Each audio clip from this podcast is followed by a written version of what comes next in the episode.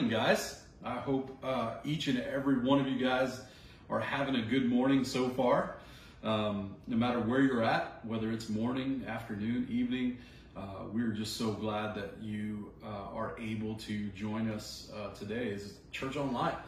Um, I appreciate each and every one of you guys uh, patiently walking with us as we navigate this. Um, you know, one of the things that's becoming more apparent right now with what's happening uh, all around us is that uh, church is not a building and uh, it's not a location. It's it's a group of people. It's you. It's me. Uh, and it's becoming more evident right now on how the church is, is responding to what's happening with uh, with COVID nineteen. And uh, so I want to take a brief minute before I kind of dive into a small devotion this morning.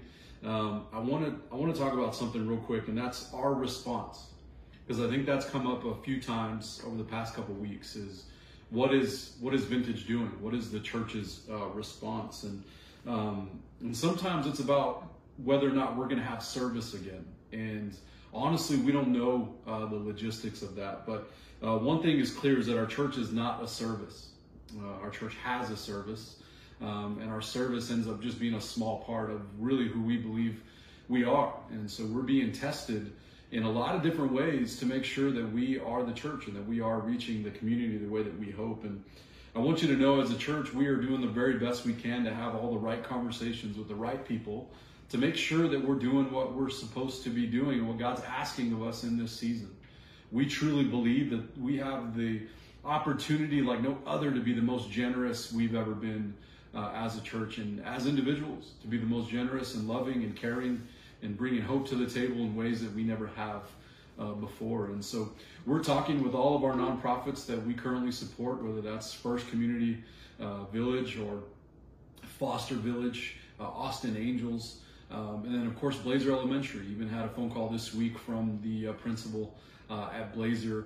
Uh, elementary, and we're just trying to navigate what are the best ways that we can serve and we can meet we can meet needs. And so we want you guys to be praying for that, and also uh, how you can get involved. And so this week, through our social media outlets, uh, through email blasts uh, that we will send out, you will get uh, some more information uh, on that. And so today, I've kind of titled today's, calling it a little bit more of a devotion because it doesn't feel like I'm preaching. Um, you're in my home today, and I'm right there in yours. And so, kind of looking at this as a little bit of a devotion, but titled today's uh, sermon is called, our devotion is called Uncertain.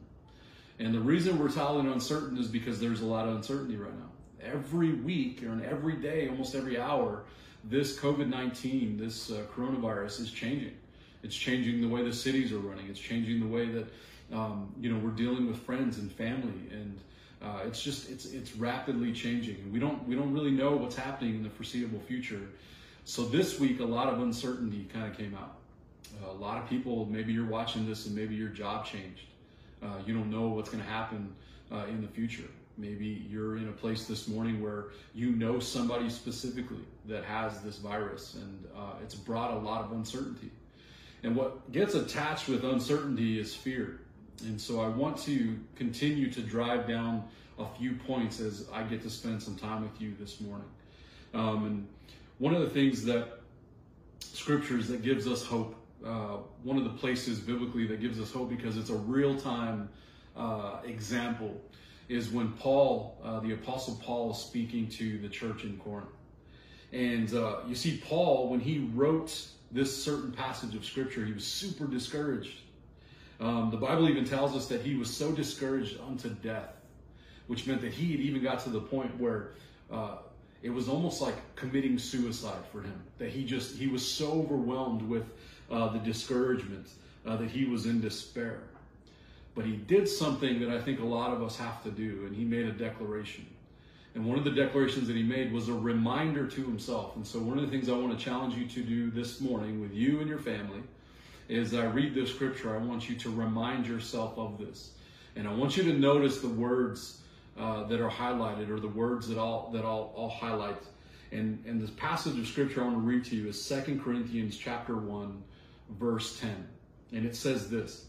It says he has delivered us from such a deadly peril and he will deliver us. On him we have set our hope that he will continue to deliver us. And again, remember Paul's posture here. He was in despair. He was he, he it was a really difficult time for him. Yet he was able to remind himself. And there's a few words that I highlighted here. Number one being he has, which means God will always do this for us. And then the second one, he will. He will do it. He will deliver us. And last, he will continue to do so. I want you to declare that over your family, over your marriage, over your kids this week. Um, today, take a pause and and just remind yourself that He has done it, He will do it, and He will continue uh, to do it. You see, a lot of things can bother our body and our lives. This sickness is really real. This sickness is the data is changing every single day about what is happening to people. And the thing is, is that even though it's a sickness in the body, we have to be very careful that we don't let it sicken our soul at the same exact time. When we don't know what's happening around us, we can't allow that type of fear to sicken our soul, to let it get deep down inside of our soul that we're paralyzed by fear. And you see, there's a fear for everything. You know, there's one fear called pathophobia, which is the fear of disease. There's another uh, phobia called monophobia, which is the fear of being alone, which I hope never happens to us, right? There's glossophobia, which is the fear of public speaking. And then there's uh, algophobia, which is the fear of pain. And then one of uh, probably the most common uh, fears out there is the pentheraphobia, which is the fear of your mother-in-law. That's an actual real phobia that uh, some of us are actually fearful of our mother-in-law. And so I know some of you guys are writing that down right now. However, here's what I want us to understand. There's a fear for everything. And the enemy wants us to be fearful in uncertain seasons because we will start to lean one of two directions. We will lean away from our faith or we'll lean into our faith. And I'm reminded of a story about a guy that walked up to a house. He was walking up to a house and on the fence there was a big sign that said, Beware of the dog. And it was a big sign. And a few seconds later, the owner of that house comes walking outside with a little little bitty dog, a little little foo-foo dog in his hand. And the guy the guy looks at the owner and says, "Man, this, this dog, you know, well, he wouldn't hurt a soul." And the owner responded, "Yeah, but the sign can." And here's the thing: we fear things that really can't hurt us, but the sign will. And what I mean by that is that just the fear of the sign can cause us to make decisions and think through things that could be very that clouds our view. And I'm going to talk about that here in a minute. And we kind of experienced that this week on a personal level, is because I think it was Tuesday night or Wednesday night. Um, our son Nehemiah um, you know, if you know him, he's 100 miles an hour, and uh, he started getting about 30 miles an hour, and he started slowing down a little bit, and we went for a family walk, and uh, he couldn't ride his bike the entire way, and you know, and you just started noticing something was off with him, and eventually we found out that he had a fever, and he had a fever, and he wasn't feeling good, and we had to put him, you know, uh, lay him down and uh, try to get him to rest and hydrate him, and immediately, immediately you start thinking of the beware of dog sign. You start thinking that something bad is about to happen. And, you know, you, he, he ended up getting sick uh, later in the night. And immediately, your mind starts to race. It's a very real thing to be afraid of something. But the reality is, is you and I have a choice at that point, again, is to lean in or lean out. And so when fear happens to us, there's a few things that happen. Three specific things that happen is fear actually breeds more fear. Fear actually starts to breed more fear. So now you're scared everywhere. You're not just scared about one thing, you're scared about everything. Which means now you won't even approach the house with the sign on the fence, right? The next thing that happens is fear clouds our judgment. We can't really make wise decisions when we're full of fear. And number three is this fear starts to redirect our energy. You see, when Nehemiah started getting sick this week, and we started, you know, running through our mind and looking at symptoms, and you start running down that route, your energy starts to change. Your your joy starts to deplete. Your hope starts to kind of waver and you start to balance this out and it's a, it's a fight and, and your energy starts to change. And this is the thing is I want us to have a moment today where you and I can take those fears that you and I have or the uncertainty that you and I have in this season and convert your fear into faith. Take all of those things and put the same energy you're attacking fear or you're, you're feeling with fear and attack faith. Go after faith and pursue faith the way that you're taking precautions about your fear. And I want to talk about a quick story because I think it's always great for us to be able to look at stories in the Bible or find places or people in the Bible that have something similar that's happening to them or we find encouragement from. And so I'm going to tie two kind of quick perspectives. And, and here's why this is such a devotion because I don't have the time today to unpack from a theological place every single thing about this book, but I want to talk about a gentleman by the name of Job. And most of you guys have heard about this guy named Job. You see, in Job was a very wealthy man and he was living in a place called Uz, right? Or Uz, or however you want to uh, pronounce it. But he had uh, an extended family and he was very wealthy and he had a lot of kids and he had flocks and he was very, very wealthy. And uh, the Bible tells us uh, in Job that he was blameless and upright. This guy had everything going for him. He had everything in line. He did everything he was supposed to do. He was blameless, upright. He would have thought that everything was perfect in his life. He was constantly mindful to live in a righteous manner. He understood what righteous living was, and he, he was mindful of that and started to live that way. And to break down the book of Job, uh, and again, it's in the Old Testament. Um, chapters 1 through 3, you see something happen to Job, and Job's faithfulness is tested. You see, Satan, the enemy, wants to inflict, inflict suffering. He wants to inflict fear. He wants to take away the things that God has given us, right? And over the time of one day, Job is given four different reports about what is happening in his life. And each informing him that in one report, his sheep and his servants had all died. In another report, his children have died due to thieving intruders and natural disasters. You see, in one swift moment, Job's entire faith gets shaken. In one swift moment, uncertainty happens. And the Bible tells us in Job chapter 1, verse 20, it says this it says, At this, Job got up and tore his robe and shaved his head. And I want to pause right there for a minute. Think about what happened to Job. His wife even gets to the point where she says, Hey, you know that God that you serve? You should probably curse him for all the things that you've that he's doing to you.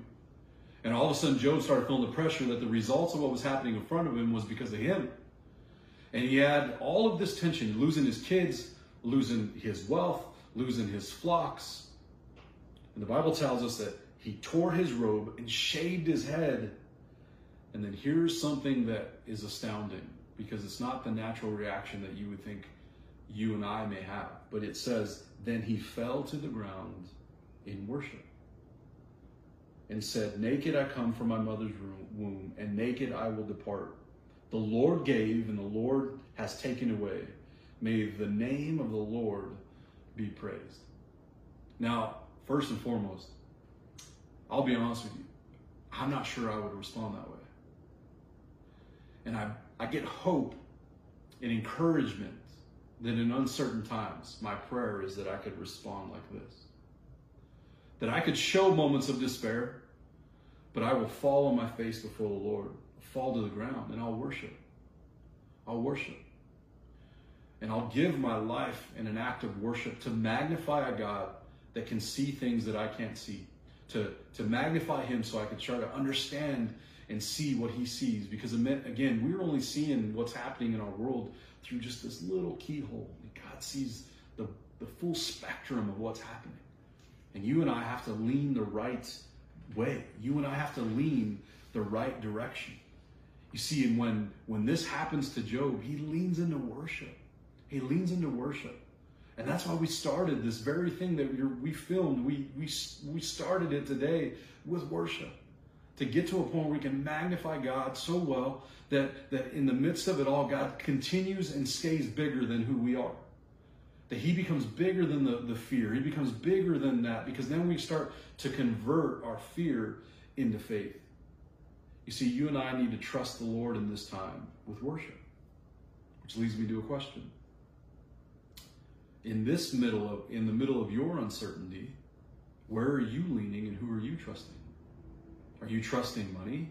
Are you trusting maybe your job? Are you trusting the stock market? Are you trusting Netflix? Are you trusting a, a bottle? Are you trusting food? What are you trusting in right now?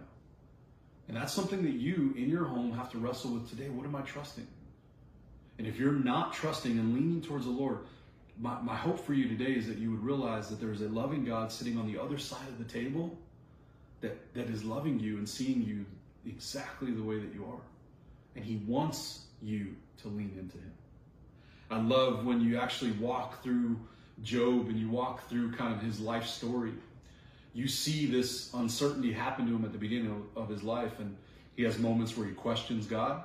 He has moments where he almost uh, I would assume he raises his voice to the Lord in, in discord and discomfort and uh, doubt and worry. But here's the thing the entire book of Job, he is in constant contact with God the purest version of him all the time. But one of my favorite verses, actually in all of Scripture, is Job chapter 42, verse 5. In all of this stuff that happens with Job, he makes this statement. And he says in, in, in chapter 42, verse 5, he says, My ears had heard of you, but now my eyes have seen you. You see, I truly believe that in the middle of what's happening in the world around us, what's happening in your home right now, what's happening in your neighborhood, what's happening in the city, the state, this country, this world, that it's an opportunity for you and I not just to hear about this God that loves us, but to actually see Him, to see the fruit of the love and the grace and the mercy that He has for each one of us. You see, because just like Job's story, did you know he had friends of his that gave him bad advice? He had friends that said, The wrath that's upon you is because of the sin that's in you. And Job even wrestles with that. That what's happening in my life, the negativity that's happening, the, the, the, the, my, my kids dying, or this or that, all of this stuff, Job even gets to a point where he, he looks inward and he, he almost takes the advice of his friends. He almost takes that advice and believes that he could he could earn God's favor by working through it. By what he did is how he would accomplish uh, what what he had is because of the good person he was. And what happens at the end of Job is he realizes, he realizes very quickly that God is sovereign and bigger than anything he could ever imagine. And when you think about Job, Job kind of leads us into a, a place where if you're familiar with the gospel and you're familiar with um, with the Bible, a lot of people will go after Job to find the meaning of suffering. They'll go look at Job and say, God, I got to find a reason for my suffering, and I'm going to go find it in Job. But I want you to understand that in the middle of this uncertainty, Job is not meant to give us a specific reason for suffering or to give us fear. Instead, Job points us to the person who suffered perfectly on our behalf. You see, Job starts to paint this picture of somebody who would suffer years later, somebody who would suffer on our behalf. You see, Job had this direct relationship with God. His suffering was tied to directly to what God was allowing in his life at that point. And all the years later, we find something happened in the gospel. You flash all the way forward to the New Testament, and this guy by the name of Jesus shows up on the scene. And he shows up on this scene and he makes a few very important declarations. One, he is the Son of God. And that he came, he came to serve, not to be served. He came and he sat at tables with people that probably didn't feel like they deserved to be at the table. He spoke in parables and stories and he connected the dots between people that felt far from God and he allowed people to get close to him, which meant when they got close to him, they got close to God. He called on people like Matthew, who was a tax collector that people had probably written off and were angry at. And Jesus looked at him and said, Hey, I need you to come with me because I'm going to, I need you to help me go reach people. You see, Jesus kind of did everything way out of the ordinary.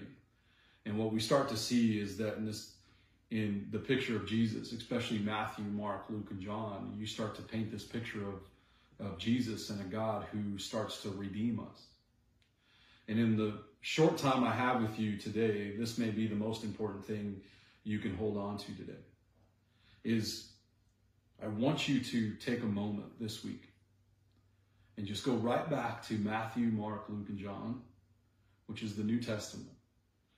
These are four different writers speaking and writing to four different audiences, all at different time frames, talking about one person, the name of Jesus. And if in this uncertain time, if there's one thing I will tell you to do in the midst of your home, lean into worship and go find Jesus in Matthew, Mark, Luke, and John. And what you'll find is that you'll understand the person of Jesus and what he did for you, and faith will start to rise in you, that the fear and the uncertainty starts to go away. You see in Matthew chapter 26, verse 36, Jesus is starting to get to the point where he's heading to the cross. And we're just a few short weeks away from Easter. And it seems so fitting that right with where we're at today and what God has placed on my heart for you and me today is for us to realize that there's a moment in Matthew chapter 26, starting with verse 36. Jesus takes the disciples and he goes into this place called Gethsemane. And it's the garden. And he brings the disciples with him and he says, Hey, I need you guys to wait right here. I need you to pray and watch.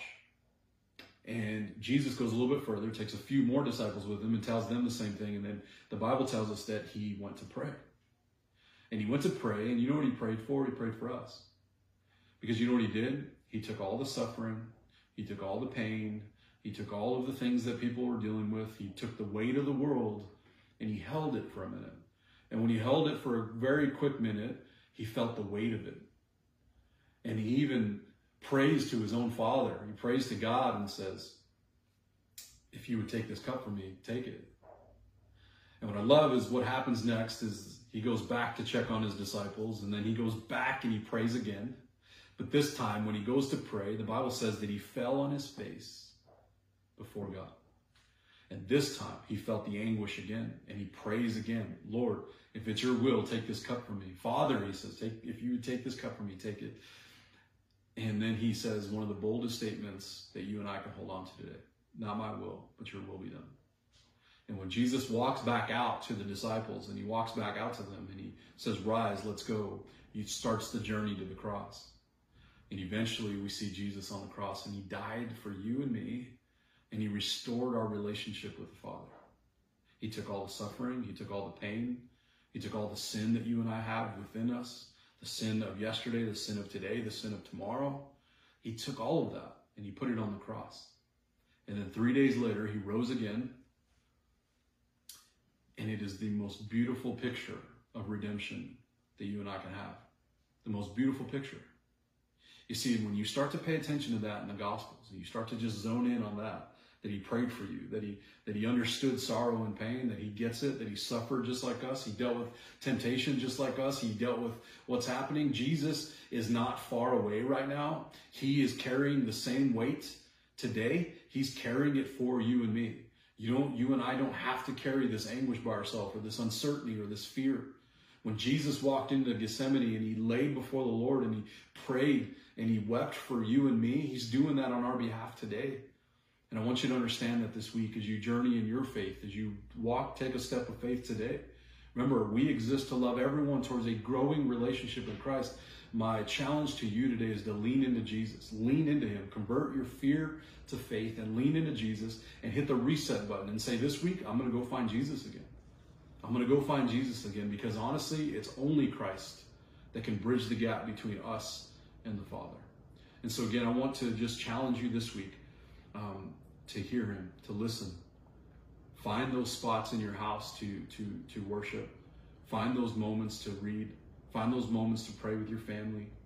We're going to have digital groups this week. And so you may have seen on our social media where you can jump on a men's group and a women's group and there's date nights and there's all this kind of stuff that's happening. Make sure you lean in to those things because that's how God's going to reach our communities in this in this season. There's people that need us. They need you. You have a gift in you. You have a story in you that people want to know, and that your community needs you. Your workplace right now, your home.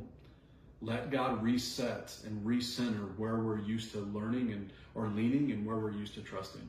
So we love you guys. I want to pray for you real quick, and then we'll close up today. So thank you for being with us today.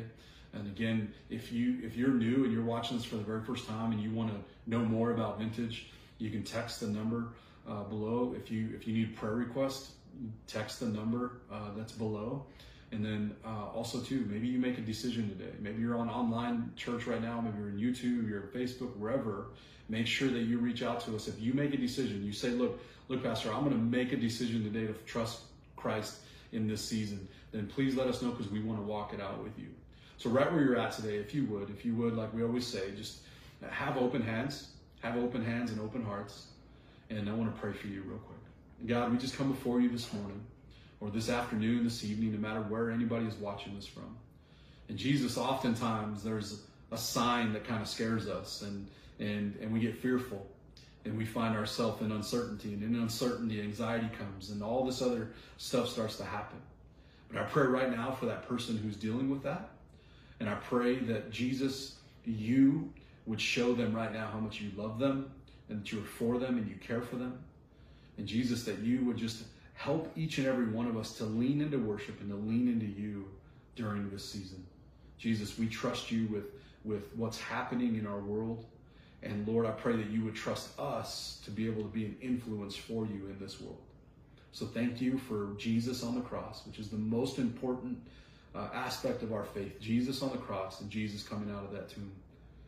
Jesus, I pray that you would teach us this week as we go search Matthew, Mark, Luke, and John to find you, that Lord, that we would bump into you and find you, and that you would just embrace us as we try to embrace you this week.